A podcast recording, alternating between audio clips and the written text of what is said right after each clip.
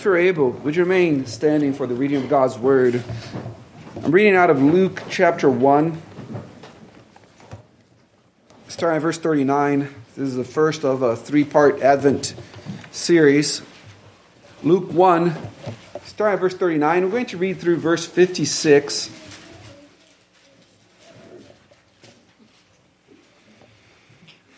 Luke one thirty-nine, this is the word of our Lord. Now Mary arose in those days and went into the hill country with haste to a city of Judah, and entered the house of Zechariah and greeted Elizabeth. And it happened when Elizabeth heard the greeting of Mary, that the babe leaped in her womb, and Elizabeth was filled with the Holy Spirit. Then she spoke out with a loud voice and said, "Blessed are you among women, and blessed is the fruit of your womb. But why is this granted to me, that the mother of my Lord should come to me? For indeed, as soon as the voice of your greeting sounded in his in my ears, the babe leaped in my womb for joy. Blessed is she who believed, for there will be a fulfillment of those things which were told her from the Lord." And Mary said, "My soul magnifies the Lord, and my spirit has rejoiced in God my Savior. For he has regarded the lowly estate of his maidservant. For behold, henceforth all generations will call me blessed. For he who is mighty has done great things for me, and holy is his name. And his mercies on those who fear him from generation to generation. He has shown strength with his arm. He has scattered the proud in the imagination of their hearts. He has put down the mighty from their thrones and exalted the lowly. He has filled the hungry with good things, and the rich he has sent away empty. He has helped his servant Israel in remembrance of his mercy, as he spoke to our fathers, to Abraham, and to his seed forever." And Mary remained with her about three months and returned to her house. This is the word of the Lord. Let us pray together. Father in heaven, we thank you that uh, you revealed yourself to us in your word. We pray to open our eyes by your grace to see great things concerning you. Change us today, we pray in Jesus' name. We all say amen. Please be seated.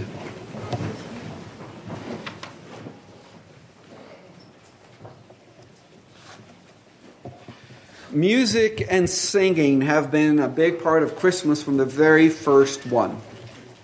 We find Mary singing, Zacharias singing, the hosts of heaven singing, Simeon singing. That was just part of that first Christmas. And it's interesting that Luke is the only one that uh, records for us all that singing that took place around that first Christmas. He's the one that records all these songs of the new year of Christ, the new year of the new covenant, the inception of the new covenant in song. The point that one commentator, one scholar said, Luke the artist has gathered and collected under the guidance of the Holy Ghost the stories which reveal the fact that when Jesus came into the world, poetry expressed itself and music was reborn. Today, and in the next two weeks, we will consider three of these songs of Christmas. Today we'll take a look at Mary's song. Next week, we will delight ourselves in Simeon's song, and I know that Uh, We're going to, after the birth of Christ, before Christmas, but I think the Lord will forgive us from doing that.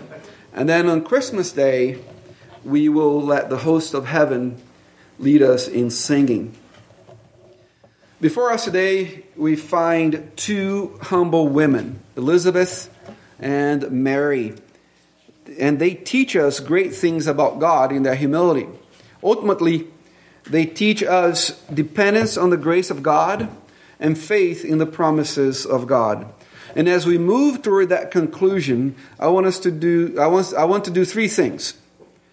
I want us to see and to set this passage in its space and time so that we can fully understand it. Then I want us to see that it is an exciting thing to meet the Lord. And lastly, I, I want to show you that the Lord uses the humble to do great things for himself. So that's the plan for this morning. So let's set the passage in space and time.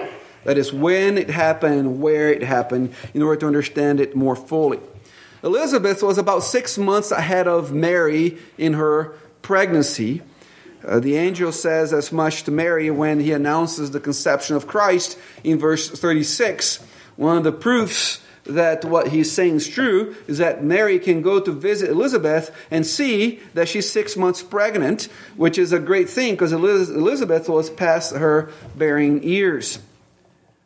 Uh, we see also that uh, John the Baptist was born shortly after Mary left. In verses fifty-six and fifty-seven says that she stayed with, uh, Mary stayed with Elizabeth for six, three months, and then right after she left, John the Baptist was born. It is impossible to know how exactly how much time elapsed between the annunciation of uh, Mary's pregnancy and then Mary's trip to uh, visit Elizabeth, but the impression we get is that it happened right away. You know, that when the angel told her, she packed up her things and went to see uh, to see Elizabeth. Uh, verse thirty-eight seems to lead directly into the uh, the action of verse thirty-nine, when there Luke says, "In those days," which. Which days? The days in which Mary found out that she was pregnant with Jesus. We know that Mary lived in Nazareth, which is in Galilee, the old territory of Zebulun and Naphtali. And Elizabeth lived in Judean hill, uh, the Judean uh, hillside south of Jerusalem. We learned that in verse thirty-nine. Now, scholars estimate that's about fifty to seventy miles between houses. Uh, that's the distance that Mary traveled to go visit Elizabeth. Uh, in those days, it would have been a very dangerous five to f- four to five days trip for this woman to take alone, to go from Nazareth in Galilee to whatever the city was that um, Elizabeth and Zechariah lived, but it was south of Jerusalem. Now, the geography of passages of this passage matters because of another prophecy. Now, Mary was coming out of Nazareth in Galilee. That's the old Zebulun and Naphtali territory. The two tribes of Israel were settled there under Joshua. And in Isaiah chapter nine, we read, "Nevertheless, the gloom will not be upon her who is distressed, as when at first he delight, he lighted, esteemed the land of Zebulun and the land of Naphtali. And afterward, more heavily oppress her by the way of the sea beyond the Jordan in Galilee of the Gentiles. For unto us a child is born, unto us a son is given, and the government will be upon his shoulder, and his name will be called Wonderful Counselor, Mighty God, Everlasting Father, Prince of Peace." And you can see here Luke going out of his way saying that Mary indeed came out of Galilee, the land of Naphtali, showing that this Jesus that she's bearing is that one that was prophesied in Isaiah. Another thing we learn here is that Elizabeth and Mary were related. In verse thirty-six, the angel tells us that. It's interesting that they were family, but they were from different tribes. Mary was from the tribe of Judah. We know that from the genealogy that uh, Luke and Matthew give us. And Elizabeth was a Levite. As a matter of fact, in verse five of chapter one of Luke, she's called a daughter of Aaron. Not just a Levite, but uh, from the lineage of the high priest as well. Now, have you ever thought why Mary went to visit Elizabeth? Have you ever taken time to, to kind of ask yourself, why Why did she do that? Uh, it was not common. It wasn't a common trip. It wasn't something that she did all the time. We think of going to visit somebody today as just being so normal, but back then it was not a mobile society as we have today. Well, it makes a lot of sense that Mary went to visit Elizabeth during this time. This trip would give her time to reflect on all that was going on in her life. She is a teenager. An angel showed up to her and said, "You're going to be pregnant, and you're not. You're going to be pregnant without knowing any man. It's going to be from the Holy Spirit." Just imagine now this teenager, this unwedded, pregnant teenager, going home to talk to her dad. "Dad, I'm pregnant." "Oh, that Joseph." I'm going. No, no, no. It was not Joseph. It was God. Right. and and the, her life is going to change tremendously. So this allowed her time to process all these things. And also, Elizabeth was possibly the only person in the entire world who could actually relate to what Mary was going through. Remember, an angel had also appeared to Zacharias. And Elizabeth's conception is also miraculous. And now she comes to visit her um, her cousin. Her related somehow, so probably cousins. Now notice, if you, if you have your Bible open, that verses forty-seven through fifty-five are set differently than the rest of the passage. Uh, it's this pass, this, these verses are often called the Magnificat because of the first word in the Latin Vulgate. The Latin Vulgate was a translation of the Bible uh, done by uh, Jerome in Palestine in the uh, four hundreds and became the official Bible of the church for years. And the first word of verse forty-five in Latin, or of verse forty-seven in Latin, is Mag, uh, Magnificat, and that's how it became known. Now, if you, if you have little headings over your Bible, it says that that's the Song of Mary. But you notice that uh, it starts by saying, and Mary said. So whether Mary actually sang this passage or, or merely recited it is impossible to know. We do know, though, that it's written in poetic structure. It's, it's to use modern language, it's metered. It, it could it could be sung if it was chosen to do to be to to, to be done uh, in the original language. And that brings us then, we've set the passage in its historical context and time and place, and that brings us to Elizabeth. And we see in Elizabeth, Elizabeth shows us that it is an exciting thing to meet the Lord. Mary received the warmest of greetings from Elizabeth when she entered into the house. Look at verses forty-one and forty-two. And it happened when Elizabeth heard the greeting of Mary that the babe leaped in her womb, and Elizabeth was filled with the Holy Spirit.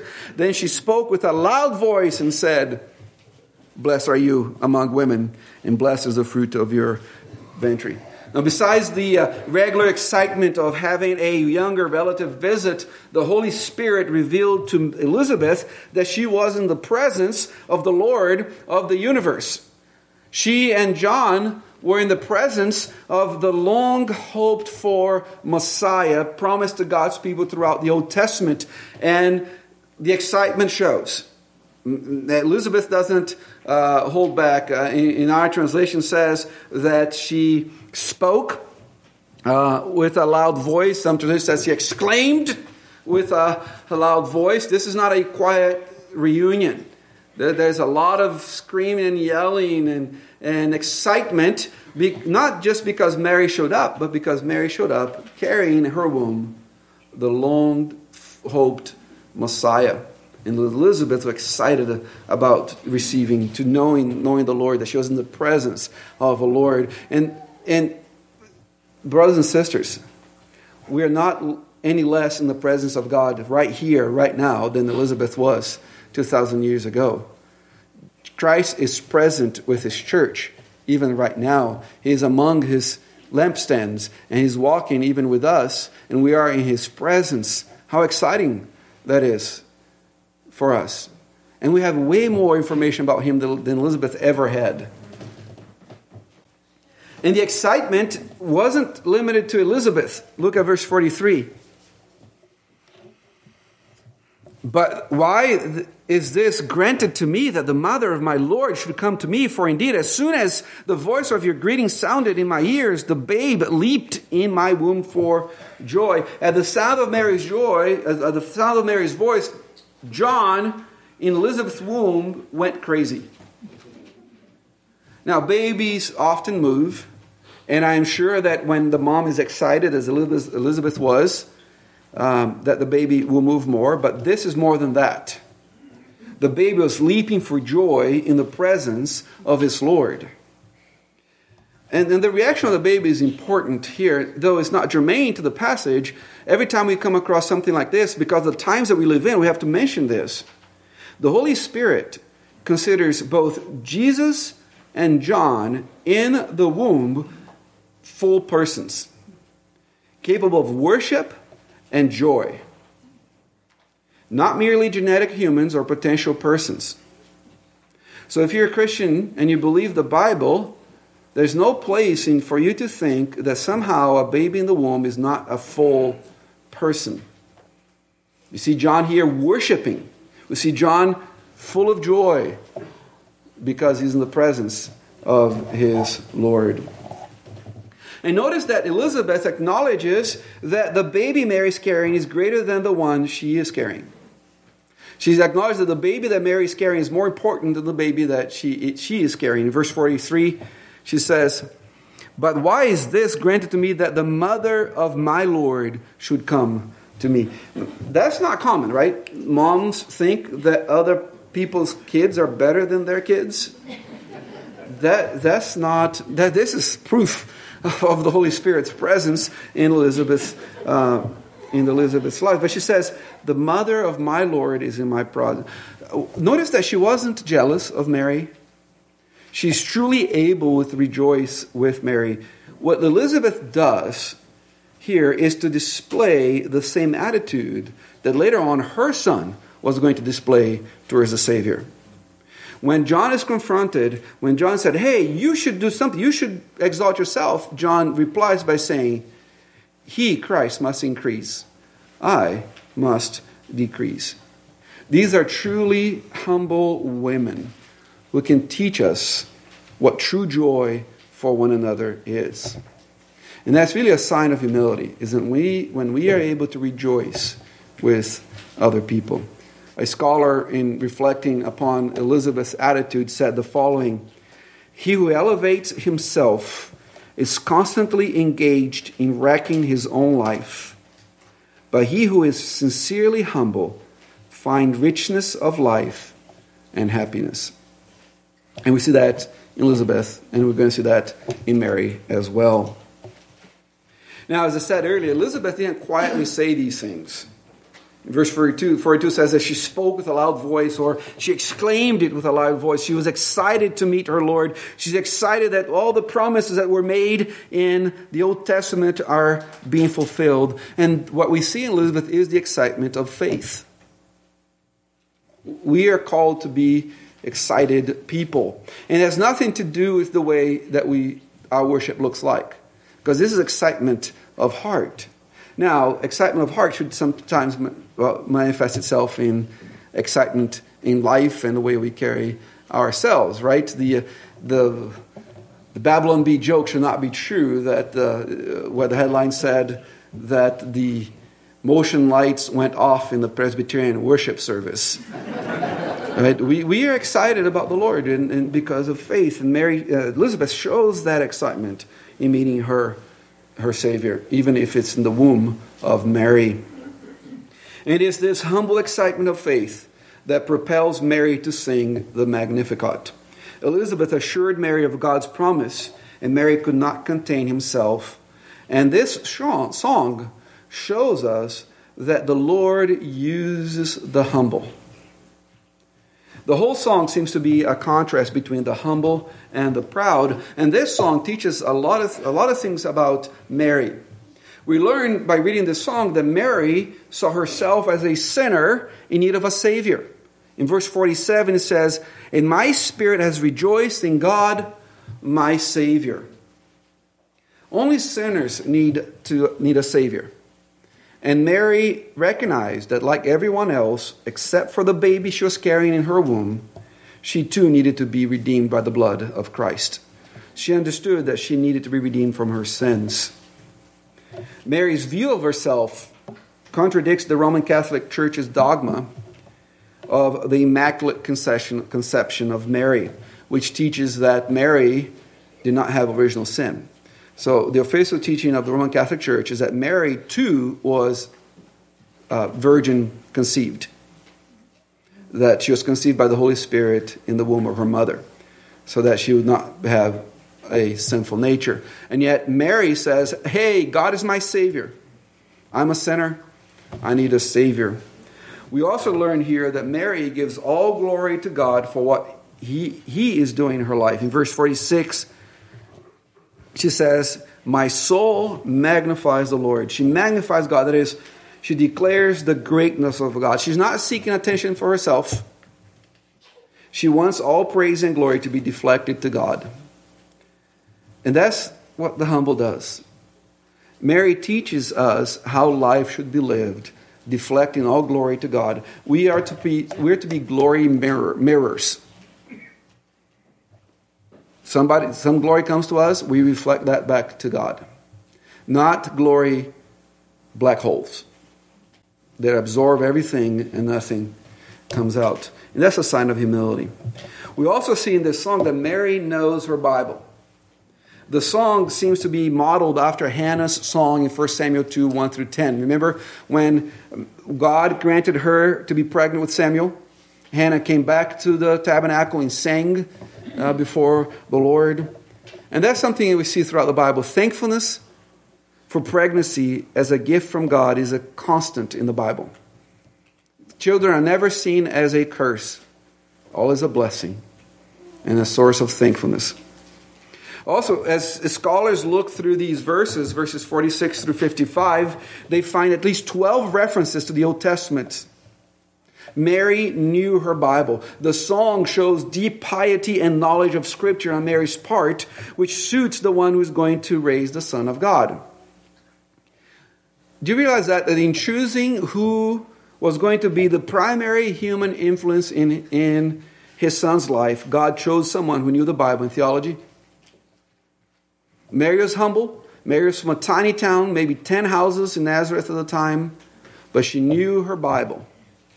And she knew theology. Think with, with me about this. If the Son of God needed to be raised by someone who knew the Bible and theology, how much do more do our kids need that?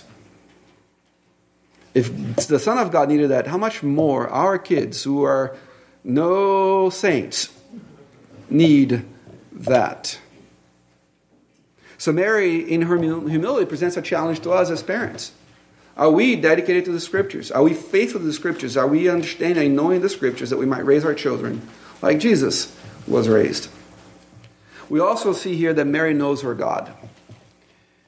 He's, he knows, she knows that he is powerful. In verse forty-nine, she says, "For he who is mighty has done great things for me." In verse fifty-one, she says, "He has shown strength with his arm. He has scattered the proud in the imagination of their hearts." Because she knew the Bible, she knew her God, and she knew that her God was all-powerful. She also knew that her God was holy. In verse forty-nine, she says, "And holy is his name." His name, everything all that reveals his nature is holy. She knew her God. She knew that her God was merciful. In verse fifty, "And his mercies on those who fear him from generation to generation." In verse fifty-four, "He has helped his servant Israel in remembrance of his mercy." This is this this is an echo of Psalm one hundred three, where there the Lord says, "The Lord is merciful and gracious, slow to anger, and abounding in mercy." Mary knew her God, and she knew that her God was faithful. In verses fifty-four and fifty-five, she says, "He has helped his servant Israel in remembrance of his mercy, as he spoke to our fathers, to Abraham, and to his seed forever." All of what's going on with, with Mary is a result of God's promise to Abraham two millennia before Mary. God promised that all the nations would be blessed in Abraham's seed, and that seed is coming through Mary. Brothers and sisters, God is faithful in his own timing. In Abraham's case, two thousand years before he saw the promise fulfilled. But he is faithful. Mary, in her humility, knew that her God was faithful to do everything that he promised to do. We also learn in this song that Mary was a believer. In verse fifty, she says, "And his mercies on those who fear him from generation to generation." Elizabeth called her a believer in verse forty-five. "Blessed is, is she who believed." In the Old Testament, the idea of fearing God is the equivalent of believing in God. So Mary was a was a believer. She knew that she was not sufficient of herself. She needed to believe, to trust in God, her Savior. And lastly, we learn that Mary serves the Lord in humility. In verse forty-eight, she says, "For he has regarded the lowly estate of his maidservant." It's interesting that she's saying that God chose her exactly because she was humble. She was lowly. She was, there was no, nothing that humanity would find respectful about her. Nothing that would cause, humanity would cause to exalt her. And throughout the song, there's a comparison between the proud and the humble. In verse fifty-one, the Lord scare, scatters the proud. In verse fifty-two, he brings down the mighty and exalts the humble. And Mary says, all generations will call her blessed, not because of who she is, but because of what God is doing through her. In forty-eight, she says, for he has regarded the lowly state of his maiden maidservant, for behold, henceforth all generations will call me blessed. Not because she was highly exalted on, on her own, but because God graciously worked in her. Mary seems to have had an understanding of her role as the mother of the Son of God. But her exaltation is because of the grace of God, not because of any merit on her part. And in doing that, he teaches us that God uses the humble. In Psalm fifty-one, verse seventeen, David says, the sacrifices of God, a broken and a contrite heart, these, O God, you will not despise. And that was what Mary was doing. Mary and Elizabeth are godly women who teach us many things, but above all, they teach us dependence on the grace of God and faith in the promises of God. And they teach us that God uses and blesses the humble. You and I will do well to learn from Mary and Elizabeth. Absolute dependence on the grace of God, faith in the promises of God, and humble obedience to our Lord. And that's what your God calls you to do. Let us pray together. Father in heaven, thank you that your word is clear. Thank you for the testimonies of saints that have gone before us and now sit in that cloud of witnesses, encouraging us and affirming that we too can run our race as you call us to run. Help us to live in humility, trusting in your promises, in submission to your word, rely on your grace. For asking Jesus' name, amen.